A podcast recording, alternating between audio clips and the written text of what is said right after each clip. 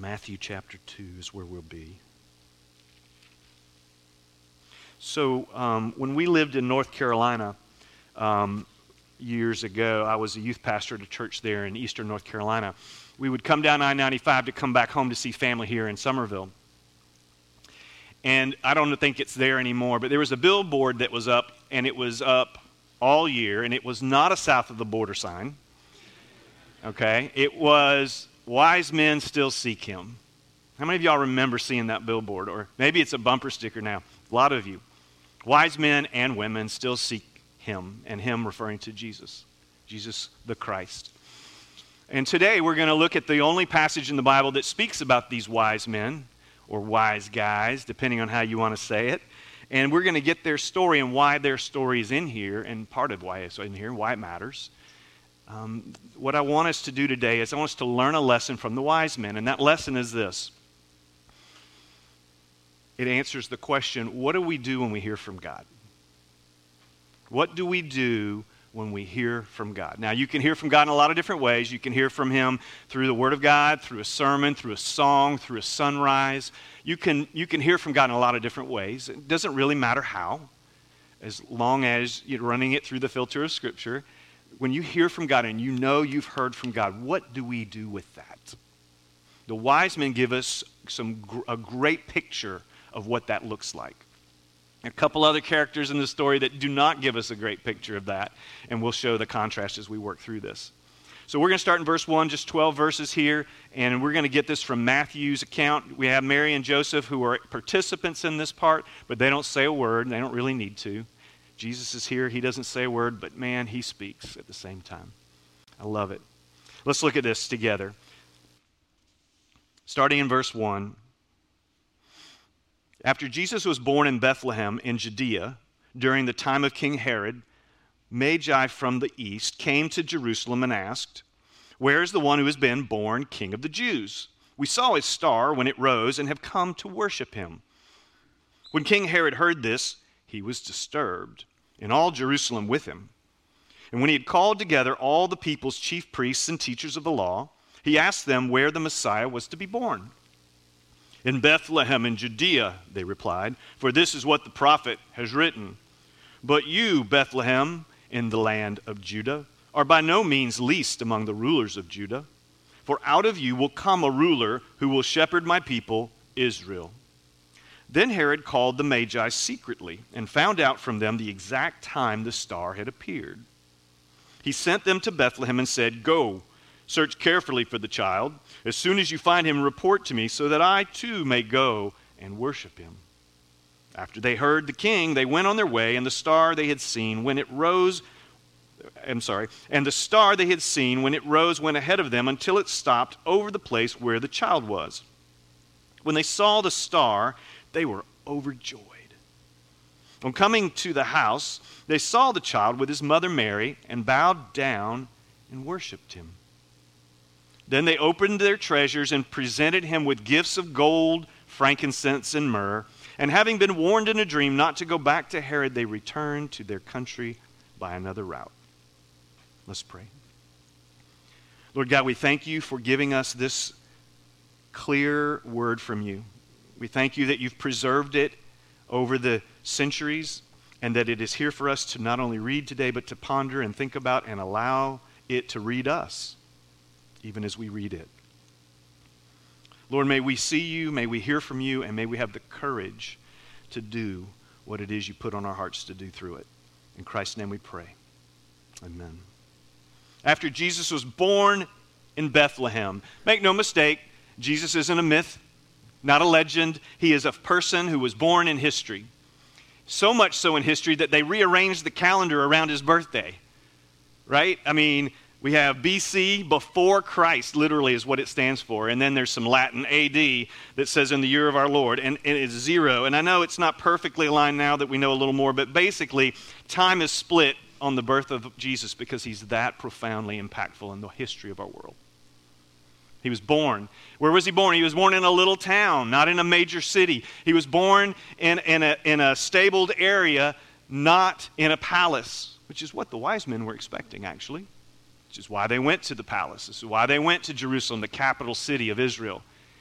They didn't find him there. Jesus was born in Bethlehem, a town about six miles south of Jerusalem. Not in Jerusalem, the city of David, but in the town of David, where David was born and where the line of Davidic kings were counted at every census. And of course, it's appropriate that Jesus in the line of David would also be born there. Born in Bethlehem in Judea. That's the region, kind of like us saying the low country, okay? Kind of like that. Judea, also known as Judah. And when we quote, when we look at the quote, the, the scribes quoted the prophet, they were quoting the prophet Isaiah. Isaiah, Micah, Micah, and, and Micah is the one that tells us this is what I told you 500 years ago. The, the kid's going to get born here, right? You know, in this little town. And so that's what happens. And, and this is happening during the time of King Herod. Let me tell you a little bit about King Herod. King Herod was king of the Jews, even though he wasn't a Jew. He was an Edomite. What's that? It's not something that Terminix needs to be called for. An Edomite are the followers of the people around the region Edom, which is not really, I don't know if it's named after, but follows under Esau. Who's Esau? Esau is the brother of Jacob. So if we go back 2,000 years before Jesus, 4,000 years ago from here, roughly, we have Abraham, two sons, Ishmael, father of the Arabs, and Isaac, father of the Jewish nation. Sorry, did I do that right? Abraham, Isaac, right? Isaac and Rebekah have Esau and Jacob. Esau's the firstborn, but he loses his birthright through a series of circumstances. Jacob gets it. Jacob renames Jacob Israel, and he has 12 sons and a daughter, and the 12 tribes of Israel flow from there, one of which is Judah, the line of David. Okay, so that's where this is coming from. King Herod is an Edomite. He is a descendant not from Jacob, but from Esau. So you can imagine how the Jews feel about being ruled by one of those other guys. Not happy. And most of the Jews hated him. He was a powerful king, he was a tyrant, he was a lustful king, lots of wives, but he was not so attached that he wouldn't kill them if they threatened his throne. That say he would kill his sons, he would kill uncles. It, he, it didn't matter. If you were in the way of him keeping his throne, you're done. Violent, wicked tyrant is, is Herod. And probably a little loco. I mean, that's just kind of how I read some of this. I don't know that. No, doesn't say it in Scripture. But he does seem a little off, uh, more than a little off. And he's uh, maybe obsessed, is part of it. And so we have this scene where the wise men are going to make their way to this city. And they're going to go to the palace. Makes sense, right? You're looking for the, the one who's born king of the Jews. You're going to go to the capital city and you're going to go look for the palace. And who's king? Well, it's Herod. Let's go check him out. I don't know if they knew he was a Jew or not. And they might have been scratching their heads going, well, I'm not sure how this is going to work since he's an Edomite. But nevertheless, we'll get some uh, Linder's chocolate and we'll go see him. So they, they showed up. So this is what happens next. The Magi from the, came, from the east came to Jerusalem and asked, Where is the one who has been born king of the Jews? We saw his star when it rose and have come to worship him. Some translations say something like, We saw his star in the east, which makes absolutely no sense because they're in the east and they'd have to go west. And if his star is in the east, then why are they going west? And it also, this Hebrew word can also be translated to the effect where the sun rises or where the star rises, which is why NIV translates it um, when it rose. Okay? I don't know if that's a confusion point for you or not. It doesn't bother me. So, uh, my only little comment on the star is this God could have used and orchestrated astronomy in such a way that it created a superstar or the appearance of a superstar. Could have done that. Like Gene said, if he created it, he can move it around. He also could have done something totally unique in the moment and then bring it and make it go away in the moment. He could move it however he wanted. We have precedent for that if you look at the, uh, the Exodus. Moses, 40 years of wandering in the wilderness, how were they led? Pillar of fire at night, pillar of cloud by the day. God has no problem directing nature to get you to look at Jesus. Okay? It can be nature as in the Grand Canyon, and it can be nature as in something that it, it only happened once and you got to see it. And you're the only one that got to see it. God can do that. He directs nature and he draws nations, and that's kind of the point. So don't miss the point in the astronomy. That's all I'm trying to say. There's a star, and it's bright, And it's so unusual, for whatever reason, that these men, these wise men who were coming, who were very, not just smart, but educated, and at least had access to astronomers, if they weren't astronomers themselves, knew that what they were looking at and what they were hearing about was so unusual that they had to do something with it. Now, some people think they made a connection to Numbers 24. And in the story of Numbers 24, we hear the story of Balaam, uh, the false, I guess he's a prophet of sorts, a seer of sorts. And that whole story is in Numbers 24. But basically, what happens in that story is God, God is moving uh, Israel towards the promised land. They're almost there. And the king of Midian is, is there, and he's terrified of this massive army that's been defeating every single uh, foe they've met. And so the king of Midian goes, We're in trouble if we don't, we need, to, we need a superpower weapon of some kind. So they, he goes to Balaam, this prophet, and he says, I'm going to pay you all the money you could want to curse them. That's all you got to do is curse them. So the guy's like, eh, eh, the, whole, the long story short, God says, Nay, nay, no cursing from you. In fact, you're going to bless them, and, and I'm not paying you anything. And that's what happens and king of Midianites pulling out his hair he doesn't understand, and Israel is blessed. Midianites are defeated, and they enter into the promised land. That star is mentioned by Balaam in those prophecies. That star and the ruler that would come. And so it's possible, we don't know for sure, that these wise men had gotten a hold of Scripture, the old the Hebrew, the Hebrew Bible, and they would have known and connected the dots, if you will. Okay? Now, we don't know that. There's a lot of speculation, a lot of smarter people than me saying stuff like that. I'm just passing it on, no extra charge for that. Okay, so here's why I share it though. It's because I'm going to get back to this, but I think that the wise men heard God's word three different times. One is speculation, two are in the text. That was my speculation. I think they were, these were men of resource, great resources. They were wealthy. These were men who probably had great political influence if they weren't outright kings or rulers themselves and they, they were educated, which means they read everything that was available. And back in that day, very little was written down. So if it was written down and you could afford it, you would either buy it or you'd go see it and read it for yourself. So I think they probably were familiar with that. Don't know, could be wrong. So, you know, carry it with the, just carry that one open handed and let it go easily if you need to. The other thing that, that's a question is where do these guys come from? We know they came from the east. If you have to say, well, from the east of what? And so you go to, well, who's writing? Matthew's writing. Where is Matthew? In the Middle East, specifically in Israel, and he is somewhere west of the Jordan River. And so if you lived in Jerusalem in that day, and you, you say they were from anywhere over there, you would say the east. Sorry, east, okay? And where we're standing right here, that's east. But you see what I'm saying, right? Anything just past the Jordan River is considered east. So they could literally have been just across the river or they could be where a lot of scholars think, all the way to India, maybe not quite that far, maybe modern day Iran, modern day Iraq, somewhere in there. Lots of people think that. I'm more convinced by the argument that he's in closer in the Arabian desert there in the east, because that's where they had gold, frankincense, and myrrh in great abundance, which is the big, three gifts that came.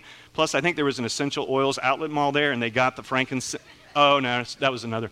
So, you know what I'm saying? They're, they're in that region. It's been easy for them to come. Wouldn't have been quite as long a journey if they'd come further away. It could have been as far as 800 miles away. The point is, they come from the east, and they're not Jews. That's really important. Because here we have the first Gentiles coming to Jesus, and God is drawing them. They're not just showing up, God is drawing them. We know from Luke that the shepherds get there quicker the shepherds are Jewish shepherds, and they're, they're, they're, they're the first ones, to, they're probably the first evangelists. All right, the angels show up and say, hey, go see the baby, and they go see the baby. Here we're going to see that the word for Jesus isn't baby, it's like young child, like maybe a toddler.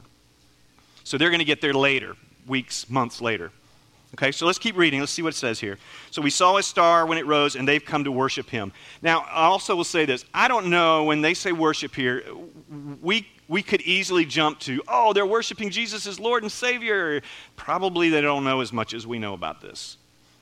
But they see something unique in this king and in this birth from other kings that have been born. They see something that moves them to act.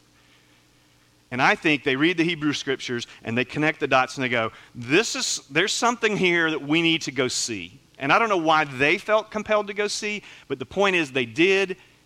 And I think, in so many words, God spoke, whether you want to say he spoke through the star, whether he spoke through Numbers 24, whether he did both. He spoke and they acted. And why would they act except that they believe something's afoot? And they go.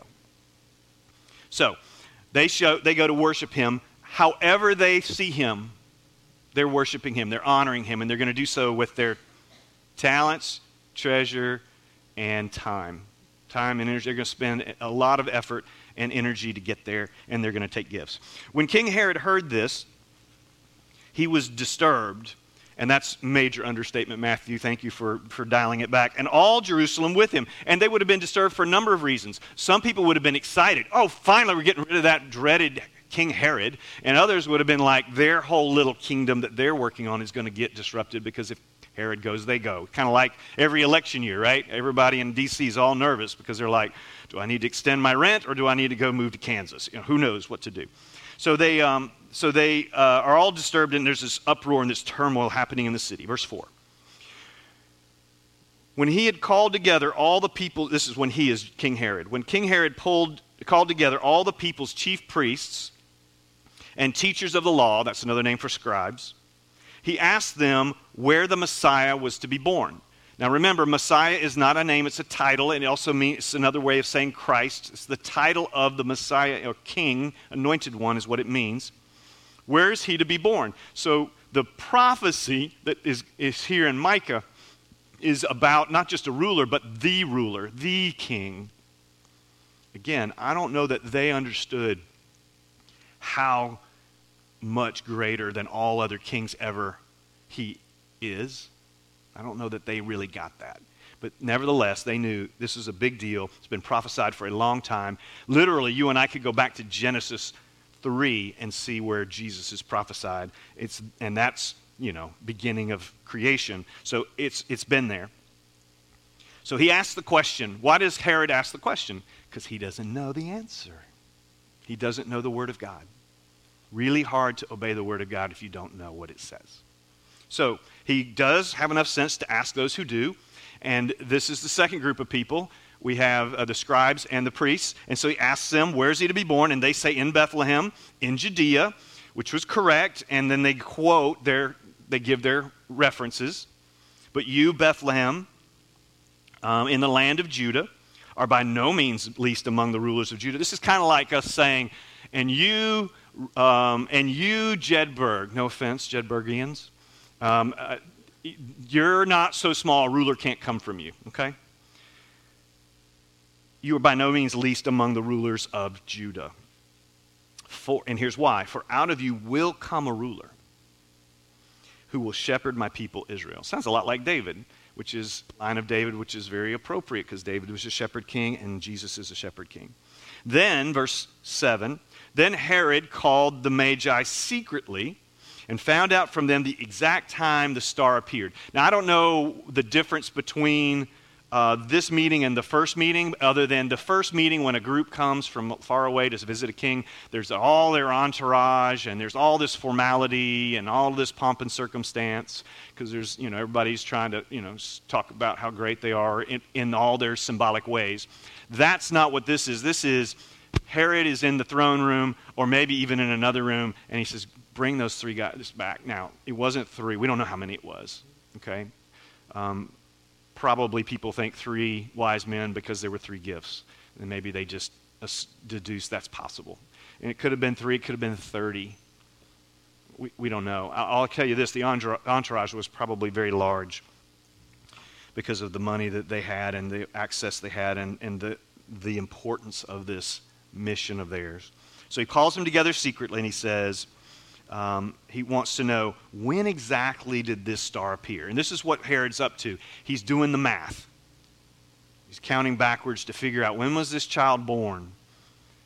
Because I need to take care of this threat to my throne. That's not what he's going to say, of course. He sent them to Bethlehem after they told him the answer to his question, and he said, Go and, and uh, search carefully for the child. As soon as you find him, report to me so that I too may go and worship him yeah, worship him to death. Verse 9 After they had heard the king, they went on their way.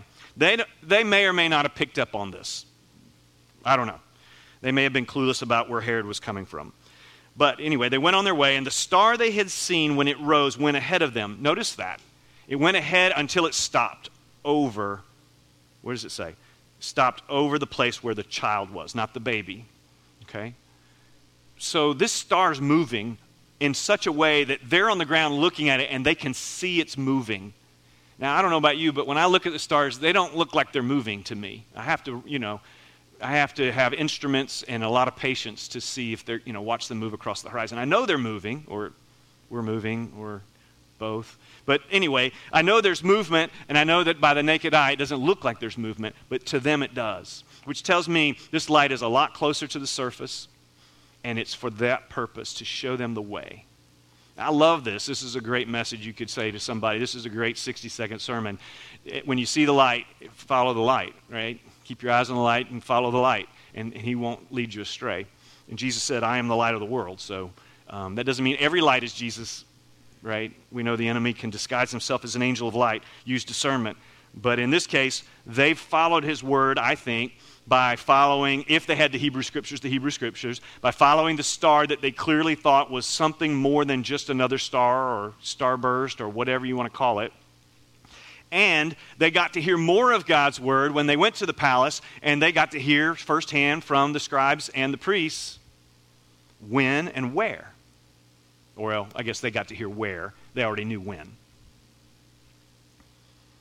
So basically, their pattern is what do you do when you hear from God? That's our question, right? They, um, they heard it, and then they acted on it. And you're not going to act on something you don't believe is true. So they're evidencing their faith and belief that this is from God and it's worth acting on, even at great personal cost and risk. Because the trip would have been risky um, to bandits and all, the, all that goes on with travel back in that day. Okay? So, he sent them to Bethlehem. Go, okay, we talked about after they'd heard, they went away. The star they had seen, I'm in verse 9, when it rose, went ahead of them until it stopped over the place where the child was.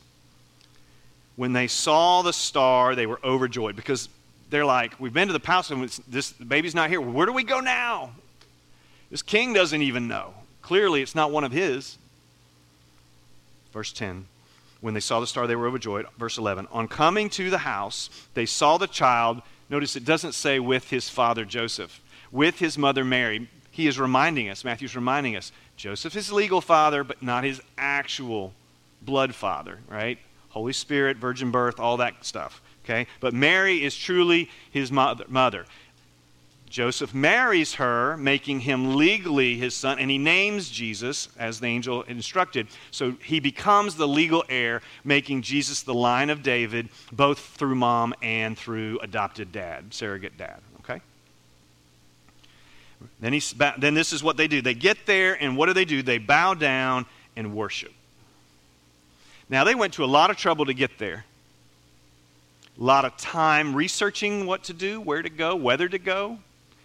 Time and energy to create. You know, you, could, didn't just hop into your Explorer and drive across the desert right? You had to get the camels watered, you had to make sure you had food for the journey, you had tents. And so you've got all this entourage of, man, we've got, you think, you, you, you people with little kids, and you have to pack up your pack and plays, and oh, we have so much, and the minivan's full. They had a lot of stuff, and they didn't even bring the little kids. A lot of trouble, a lot of expense, a lot of risk, a lot of time and energy, and they came. And then all that they did to do what? To worship. What if we spent effort going to worship? Now, I mean, yes, it takes effort to get up before you want to. It takes effort to get kids in the car, sometimes a lot of effort, sometimes a crowbar. I mean, it takes a lot of energy and time to get people to come to this place. And, and, but I'm not even limiting it to this. What about when you get up in the morning, right? Worship is not just what happens on a Sunday morning or when you gather. Worship is when you breathe, But, but there is a time to gather. There's a time to go to the trouble to say, we're going to make sure that we're there when everybody else is there. There's something about gathering that amplifies what we offer to God, whether it's song or prayer or just listening and, and saying, I want to take this and be inspired and go. What if we really put forth effort? What does that look like? I mean, I could go off on that, but you, you're smart. You could figure that out. What do I need to do to come prepared to worship? Think about that. Think about that. So they came and worshiped. Now, I, they give us some hints here. Like I said, they, they come with the, uh, the whole, we've heard it all before time, talent, and treasure, right? They spent the time to come. They used their talents and skills and their education and their experience and their gifts to figure out where to go when. Okay, I don't think they had a QR code. Oh, Jesus is in Bethlehem. Look, look at my camera. It tells me right where he. Don't have that. So they have to figure that out. It's like national treasure to figure out where to go to church. There's so many clues. And then they brought something. Okay? Now don't go cynical on me and go, ah, oh, he worked the offering into the message. I'm not bringing this out. I'm showing you what's there. Okay? That's not my point. This is much bigger than that. Brings these things. These here's what God's doing for Mary and Joseph. There, he's not working. Right? Joseph and Mary left Nazareth to come to Bethlehem for the census. They're poor to start with, they don't have a lot, and now they're there. And what's about to happen is they're going to get run out of there and they're going to become fugitives, refugees. And they're going to be run out of their own country and they're going to end up in Egypt. Now, how do you support your family without your tools? He's a carpenter, right? He's got nothing but the donkey and the stuff they put on the donkey. Okay? I'm sure it was a good donkey, but they, that's all they've got. And God brings them a treasure trove of resources they can flip into resources to use to survive and even thrive while in Egypt until it's time for them to come back. God provides for those he guides. Okay?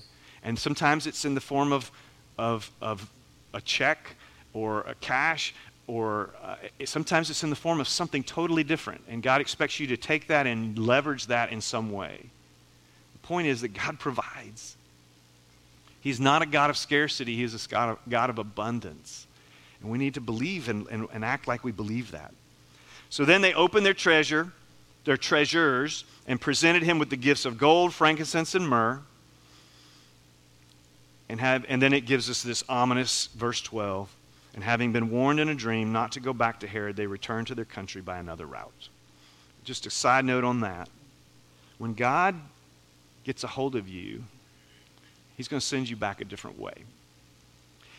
So our grandson's a little over one years one year old, and when I we got a couple of cool beach pictures this week of him just on the beach with his parents, and and I just stare at this photo, and I'm just I'm totally in grandparent mode. I'm like, oh, he's, he's amazing. And he's our first, so, you know, give me a little bit of slack, okay? But I mean, he's just, and those close up pictures and those eyes, and you're just like, oh, man, you're just like, it's, it's, it's undescribable unless you're a grandparent and then you know exactly what I'm talking about. I want you to imagine these guys. They've gone to all this effort. And I think this is my totally my speculation. I think Jesus is a toddler at this point. Obviously, he's not two. And the reason is because when Herod says, We're going to take care of this, this threat to my throne, we're going to kill every child, every boy, two years old and under, he's not going to cut it close. He's going to overdo it. I think he's probably, a, a, a, you know, 10 to 14 months old. Imagine just how enraptured they'd be. Oh, this toddler is so cute. I mean, I'm sure Jesus was well behaved, right? Never pooped in his diaper. Um, that's not true. You know that, right? He was human. Okay? But man, he would have been awesome, right? But imagine looking into his eyes. Now, just anytime you look in someone's eyes, it's just incredibly intense and intimate. It doesn't matter whose eyes you're looking into, it's intense. It's why we don't do it much, because we, we are not comfortable doing that.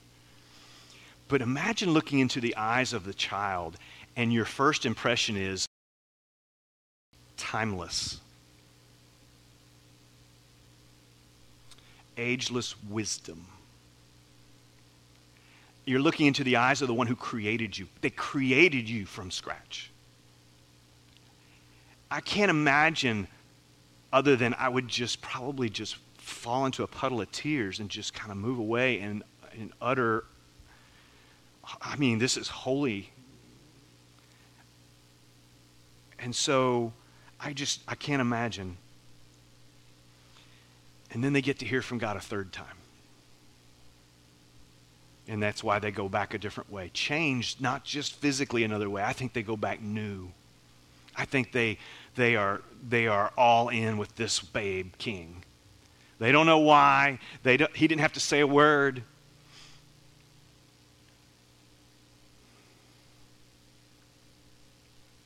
And God speaks through a dream. And again, they act because they trust the source of the dream. So Herod didn't know the word, so he couldn't follow and act on it. The scribes and the priests knew the word, and they failed to act on it. This reminds me of the passage that Jesus talked about in Matthew 7, right? Where he says, The one who built his house on the sand that was destroyed in the storm is the one who heard the word of God and did nothing with it. They did not act on it. But the wise men heard the word, and every time they heard the word, they acted on it in faith, by grace through faith. That is how we are saved, that is how we are sanctified, and that is how we will be glorified.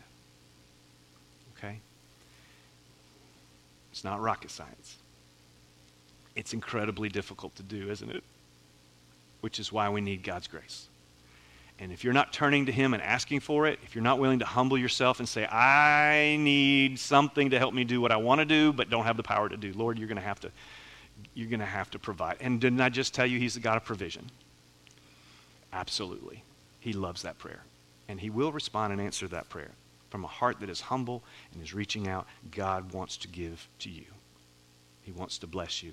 And that just moves you to want to worship him even more. Maybe that's the definition of authentic worship. When you do it, you want to do it again. I don't know. Just a thought. Let's close with this. Answer to our question, right? Lessons from the magi, from the magi, from the wise guys. What do you do when God speaks? You act on it. How do you act on it? Like Joseph, quickly and completely. Let's pray. God, I thank you for making some things just so clear to us. And that, that sometimes is the barrier and the obstacle for us. It makes it hard for us to do things because we not quite, we're not quite sure what to do. But Lord, when we have heard from you, when we have heard clearly, and then we hesitate, that's disobedience. And that's where we get stuck. And so, Lord, I pray that you'll just help us to see the wisdom and just saying, Yes, Lord, even before you ask. That we would just live with a posture that we're ready to go wherever you lead us. And that just because we've got all our plans made and we've got it all figured out, that you won't throw a wrench into that. I have a feeling Mary and Joseph did not want to go to Egypt. And yet you used it to save their very lives. Lord, it's Christmas season. We're going to have lots of challenges if we haven't already. This year has been one challenge after another for many of us. Lord, you have oftentimes given us a way out, and we have not taken it because we're not sure we can trust you. We would never say that, Lord, but we do it. Help us to trust you more. Help us in our unbelief. Forgive us for our unbelief. And help us to remember that the evidence of our faith is seen in our actions. And Lord, may the fruit of that be lives touched this Christmas season, as it's about as easy as it will ever get to point people to the true reason for Christmas. the true story that is his story. And may we be changed by it. It's in Christ's name we pray. Amen.